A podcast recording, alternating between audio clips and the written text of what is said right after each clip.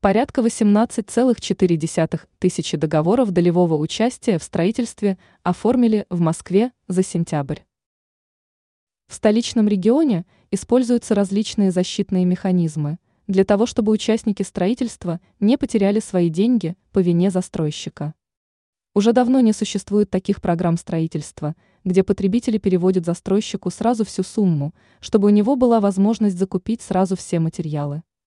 Эти механизмы больше не работают, и материальным снабжением на начальном этапе застройщики должны заниматься из собственных средств. Как информирует агентство «Москва», в сентябре текущего года в столице зарегистрировали рекордное количество договоров долевого участия в строительстве 18,4 тысячи. Совершенно неудивительно, что лидером остается новая Москва – поскольку там сейчас ведутся самые масштабные строительные работы в городе. Стоит отметить, что механизмы ДУ в последнее время настолько подогнали под покупателей, что у застройщиков фактически нет возможности прибегнуть к мошенническим схемам. Именно поэтому данный механизм участия в строительстве сейчас в столице начинает набирать популярность.